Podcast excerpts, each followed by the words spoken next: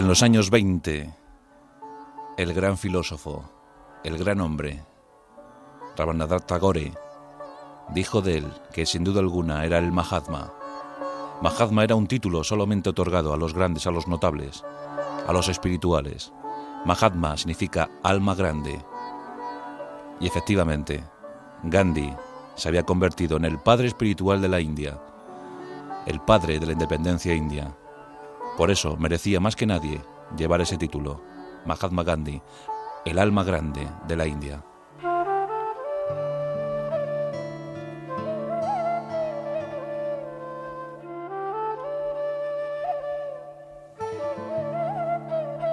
La primera vez que los ingleses pusieron pie a tierra en el subcontinente indio corría el año de 1608. Portugueses y holandeses dominaban alguna colonia y sobre todo las costas, pero ningún europeo había osado internarse en el interior del continente. Los ingleses lo hicieron y allí se quedaron.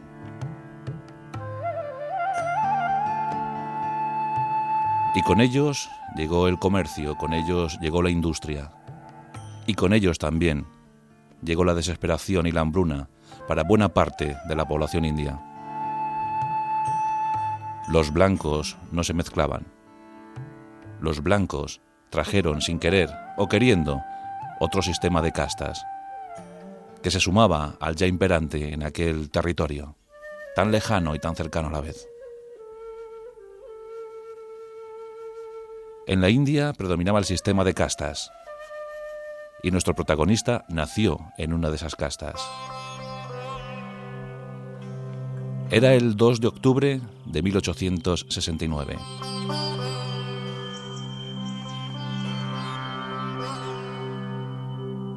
Su nombre todavía no iba a sonar mucho, claro.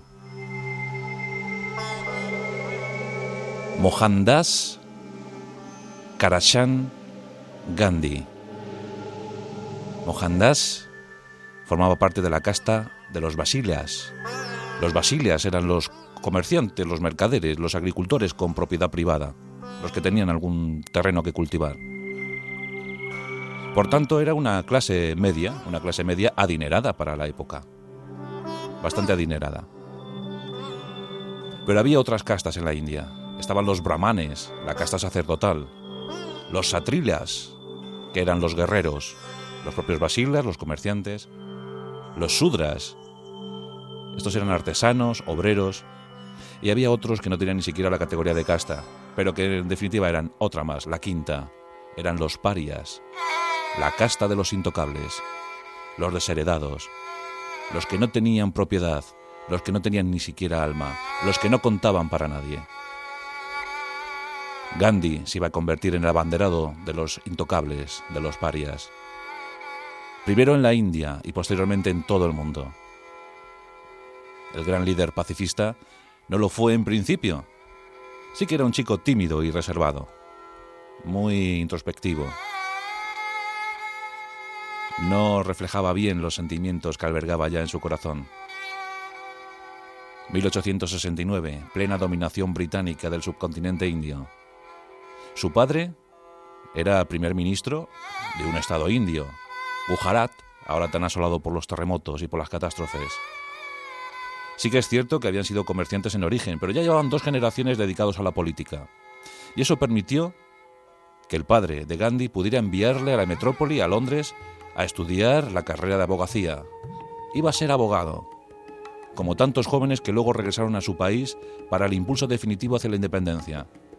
Fueron los abogados los que tuvieron algo que decir en ese impulso. Una historia curiosa, como pasaba en aquel país, como era tradicional, Gandhi, a los 13 años, ya se había casado cuatro veces, dos de ellas sin su conocimiento previo. Pero a los 13 se casó, ya de forma definitiva, con una joven hermosa de su misma edad y con ella tuvo cuatro hijos.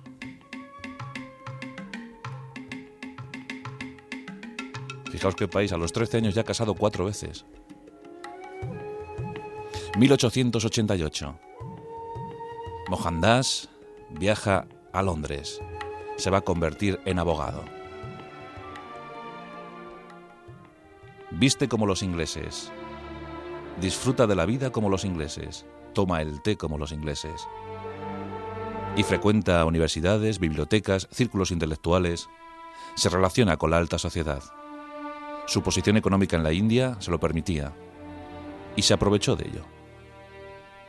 Pero en Londres entra en contacto con los grandes autores anglosajones, aquellos que ya empezaban a hablar del proletariado, aquellos que ya empezaban a hablar de las desigualdades sociales, aquellos que querían dar su sitio a la mujer, que preconizaban a la mujer, que preconizaban las causas de la mujer. Y sobre todo, entra en contacto con una de sus grandes inspiraciones, su nombre León Tolstoy. Tolstoy es otro de esos personajes impresionantes que da la historia, y que algún día le dedicaremos también su pasaje. León Tolstoy. Había nacido en 1828 y tuvo una longeva, vida de 82 años, hasta 1910.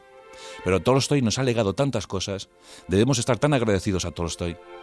Guerra y Paz, aquel libro fenomenal que tuvo su origen en uno llamado El año de 1805. Tolstoy, su Guerra y Paz ambientada en la conquista napoleónica, cuando la Grande Armée irrumpía en Rusia en 1812. Guerra y Paz reflejaba todo aquel ambiente. Mejor ya no se puede escribir. León Tolstoy también hizo Ana Karenina, o algunos libros eh, que a mí me parecen fascinantes como Los Cosacos. León Tolstoy participó como oficial en la guerra de Crimea y allí empezó a escribir no sobre los oficiales, no sobre la aristocracia del campo de batalla, no, escribió sobre la heroicidad de los soldados rusos, de su comportamiento. Él era oficial pero escribió sobre sus soldados y eso provocó cierto malestar. Tolstoy había escrito obras impresionantes y Gandhi se fija en Tolstoy y quiere seguir su ejemplo y empieza a pensar que hay otra forma de vida y que sin duda alguna su misión y la de otros es buscar esa otra forma de vida, cambiar la sociedad imperante. Y en ese empeño se embarca Gandhi. Hasta entonces, Mohandas Karachan Gandhi, entre 1888 y 1891 realiza sus estudios como abogado y consigue el título. 1891 es el año donde Gandhi regresa a la India. Durante dos años trabaja como abogado. Y ese trabajo no faltaba, desde luego. Había muchas causas que defender. Entre 1891 y 1893. Pero en el otoño de 1893 ocurre un hecho que marcaría la vida de Gandhi. Y la culpa la tuvo un comerciante indio que trabajaba en Sudáfrica. Andaba en litigios con las autoridades británicas y quería defender su causa. La empresa que, que, tenía su sede en la India envía a Gandhi para que represente a su comerciante, para que represente la delegación de esa empresa en Sudáfrica y Gandhi viaja con la intención de permanecer tan solo una semana en ese país, ese país también de dominio británico. Así que en otoño de 1893, el joven Gandhi de 24 años se embarca rumbo a Sudáfrica. Iba para una semana, pero permanecería en Sudáfrica 21 años. En principio iba vestido como un inglesito cualquiera, y allí no iba a estar nada que el tiempo que le exigiera su trabajo. Pero hay cosas que empiezan a impresionarle, y es la precaria situación por la que estaban atravesando los obreros hindúes, los hindúes y los negros. Los británicos ejercían su poder, sometían aquel territorio una presión salvaje. La extracción de materia prima dominaba sobre otras cuestiones. Y los indios y negros eran tratados como escoria. Un apartheid latente y oscuro. Hay un hecho que marca la vida según él mismo confesó posteriormente. Había reservado un billete de tren. Ese billete era de primera clase. Iba a viajar en primera clase como él estaba acostumbrado. Pero cuando sube al tren y se sienta en esa primera clase, llegan dos policías británicos y le levantan con desaire de ese sitio. Le combinan a retirarse hacia la tercera clase, donde iban los indios y los negros. Gandhi no entiende aquello. Nunca ha tenido que soportar una situación tan humillante. ¿Por qué lo hacían con él? Se niega a ir a tercera clase. Y los policías le meten en un vagón desprovisto de calefacción donde pasa muchísimo frío, pero eso sí, tiene mucho tiempo, muchas horas para pensar en lo que ha ocurrido.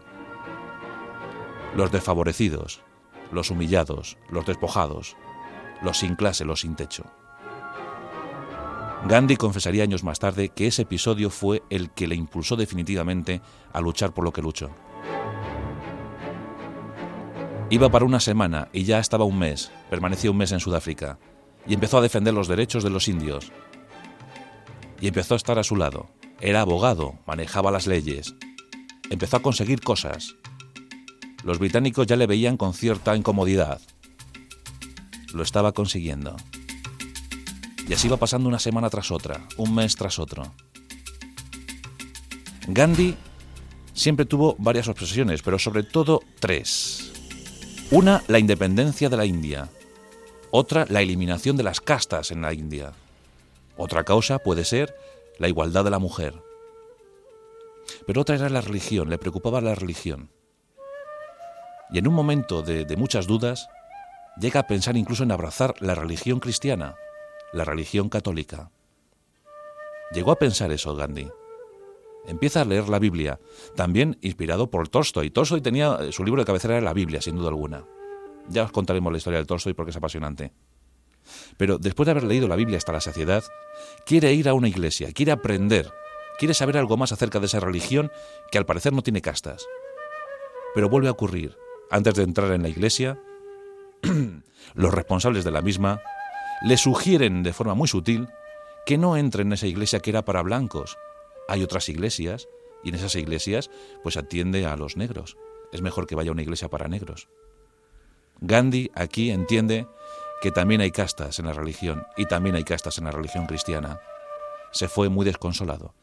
Era una oportunidad para que hubiese impulsado la religión cristiana en la India y se perdió por culpa de la por culpa del elitismo de siempre.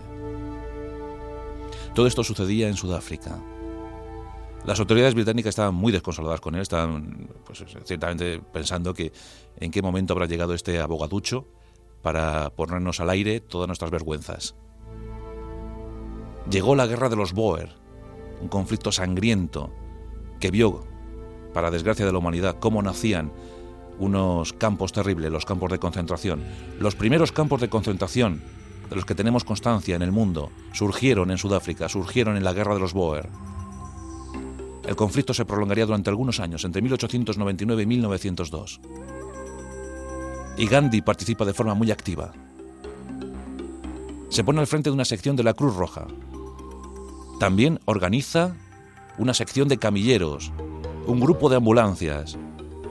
Participa, ayuda, a un lado, a otro, siempre pendiente de sus semejantes.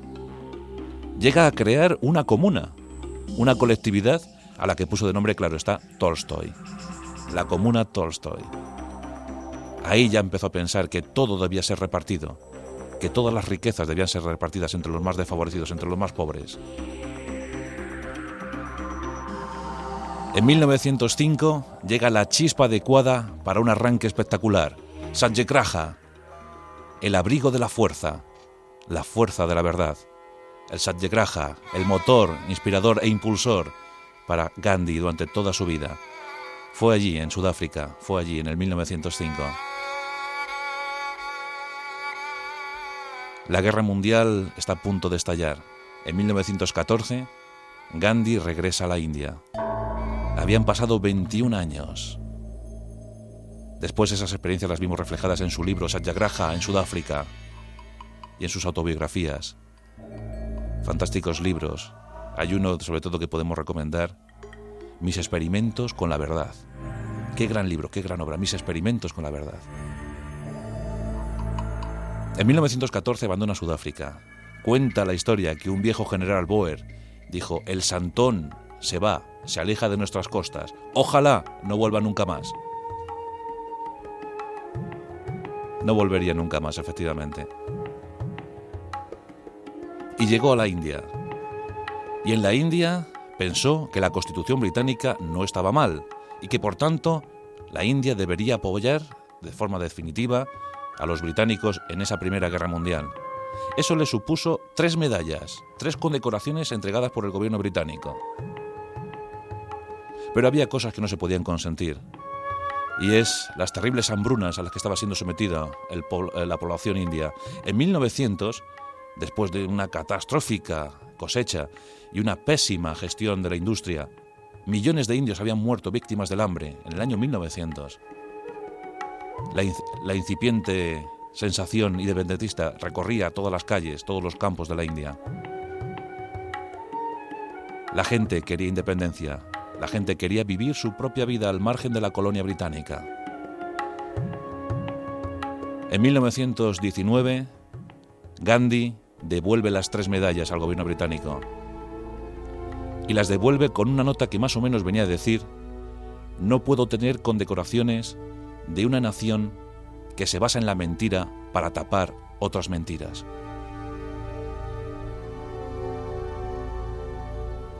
Llega la famosa ley Redwall, la famosa Redwall que trataba la traición, el terrorismo de una forma muy dura, muy tajante.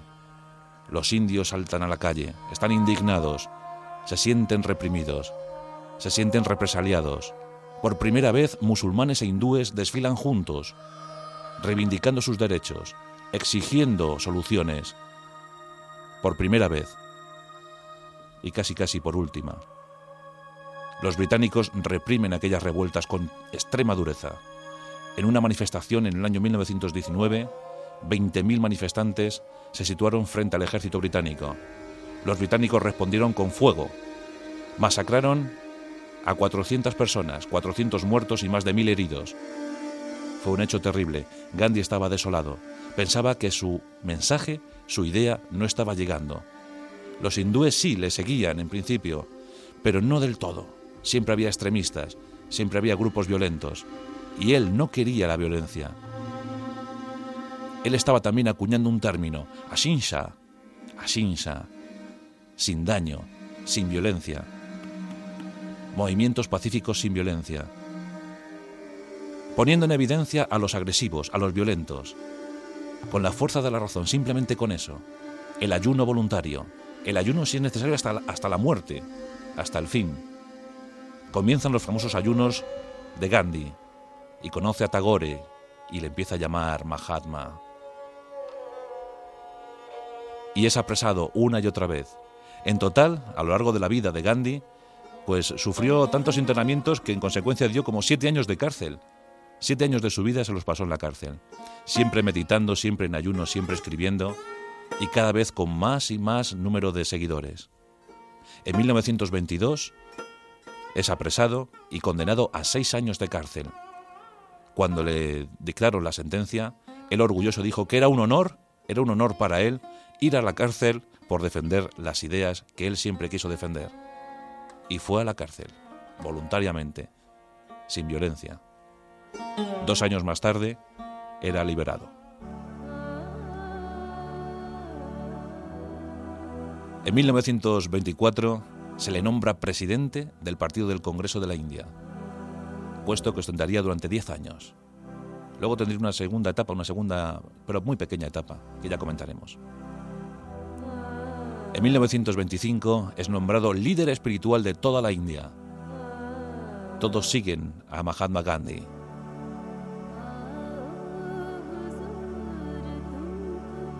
En 1930 llegaría uno de los hechos más emotivos y más ilusionantes de todo el periplo Gandhi. 1930. Los británicos mantenían un férreo control sobre los impuestos de la sal. Todo lo que tuviera que ver con la sal pasaba necesariamente por manos británicas. Se impedía a la población india que tuviera sus comercios, que tuviera sus relaciones comerciales con la sal. Hasta los propios viandantes, los propios usuarios de la calle, los del día a día, tenían limitado ese acceso. Pues aquí ocurre un hecho sorprendente, uno de esos hechos milagrosos. El Mahatma Gandhi, con 61 años y con el aspecto típico que ya conocemos, inicia un, peregrinaje. Comienza, sin decir nada, a andar. Anda solo. Nadie sabe dónde va, pero todos le siguen. Al principio eran decenas, posteriormente cientos, al poco miles, y anda, Anda, son 300 kilómetros. Se dirige al mar de Omán. Miles de seguidores tras él. La imagen era impresionante.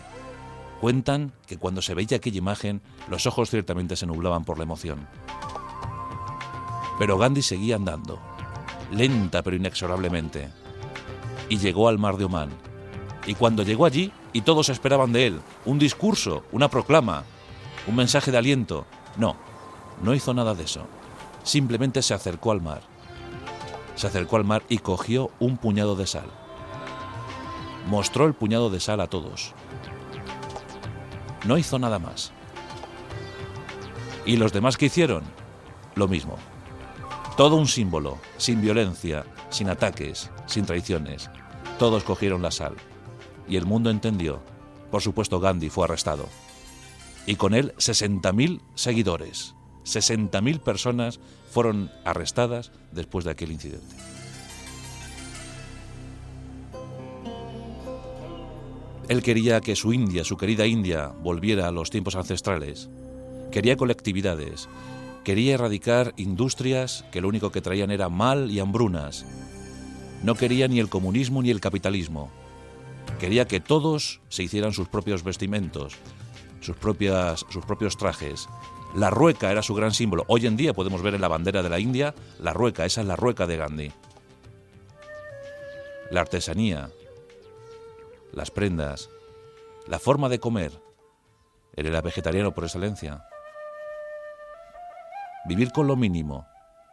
Decía que era un deshonor tener trabajo y poder comer todos los días sabiendo que el de al lado ni tenía trabajo ni podía comer.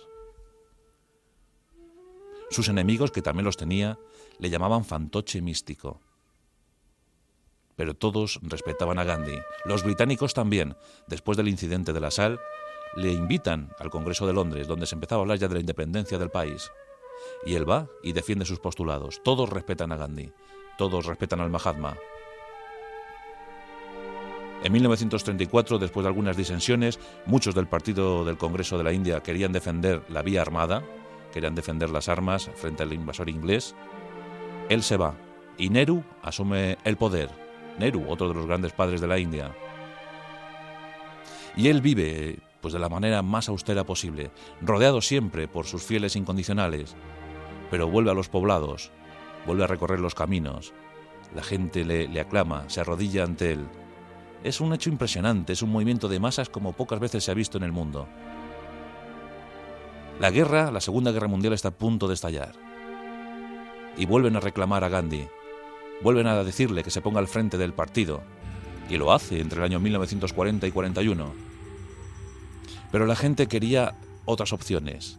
Unos apostaban por la vía pacífica, por la shinsha, por la fuerza de la razón, sin daño. Hagamos esto sin daño. Otros querían la guerra. Otros querían la división del país. Los musulmanes apretaban fuerte desde Pakistán. Él jamás quería ver a su India dividida en dos, un mundo hindú y un mundo musulmán. Bajo ningún concepto. No lo quería. Entre el 42 y el 44 vive una vez más en la cárcel, arrestado por los ingleses.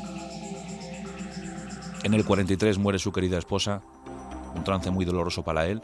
Él dijo siempre, mi esposa y yo vivimos como hermano y hermana. La India estaba a punto de ser independiente, de ser libre, y los británicos quisieron contar con el Mahatma Gandhi, quisieron contar con el líder espiritual.